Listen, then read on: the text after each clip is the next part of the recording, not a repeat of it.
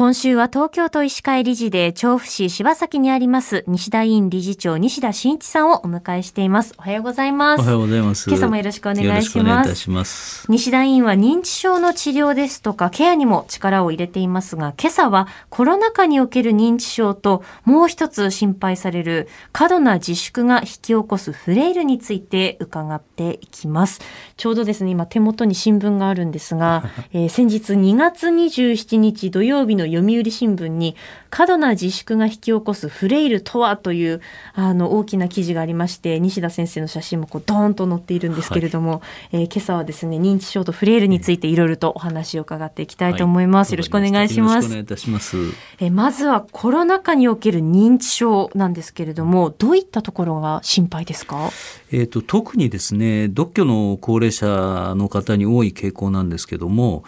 えー、情報源がこうテレビなどに限られていて、うん、えー、誇張されたイメージで過度な自粛生活を強いている方を多く見かけます。で孤立と閉じこもりが認知症を悪化させていると思っています。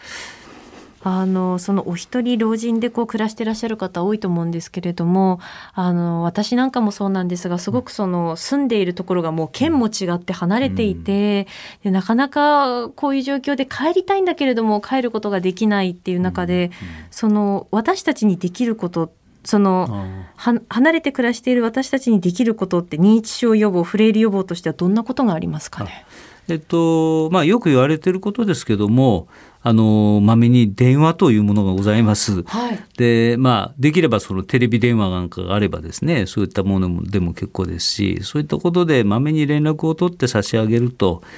で多少の長話をあのして差し上げるということも重要なんじゃないでしょうか。あの我が家はよくあの週に1回は最低限こう電話して私も母もまあ祖母と会話するようにっていうのはしてるんですけれどもそういうことって大切なんですね。とても重要だと思います。個人ができる対策としてはどういったことがありますか、あのまあ、今こういう新型コロナ感染症の蔓延下でなかなか難しいところもございますが、えっと、やはり正しい感染対策のもとにえー、少しずつ社会参加を始めていくっていうのが今すごく求められてるんだと思います。例えばその社会参加っていうのはどういったことが挙げられますか、はいね、地域地域にいろいろサロンですとか、はい、カフェですとかさまざまなボランティアの取り組みによる集いの場がございます、はい、あるいは介護保険サービスでもよろしいかと思いますけども、まあ、そういったところあとはその老人クラブ、えー、等々ですね何かしらのこう集団で行動するような、えー、ところに参加していくっていうのも大事だと思うんですね。一人でただ目的もなく、えー、散歩するだけではなかなか会話もございませんので、はい、えー、やはり人と接するっていうのはこういう感染蔓延下ですけどもそこが非常に大事なことはではあるんですね。はい、そのまあ、去年は特にその行動をちょっとこう抑えなきゃいけないなっていう時期もあったと思うんですけれども認知症の症状っていうのはこうどういった段階を踏んで現れるんでしょうか、うん、えー、っとですねこれはもう個人個人で全く異なっています。えー、えー、で認知症の発症っていうのはこう脳細胞がこう変化していくというそういうこう体の、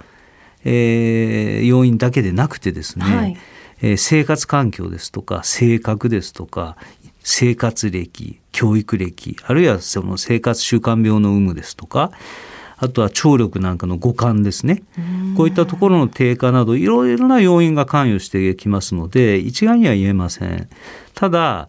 えー、久しぶりに外来に訪れた高齢者の方の身体機能の低下ですとか認知症の進行を目の当たりにすることが最近増えているのも事実です。はい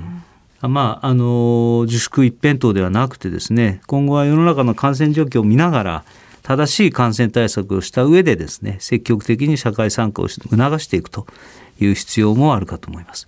正しく恐れて社会参加をといったスローガンも重要かと思っています。はい。西田院理事長の西田真一さんでした。先生、明日もよろしくお願いします。よろしくお願いいたします。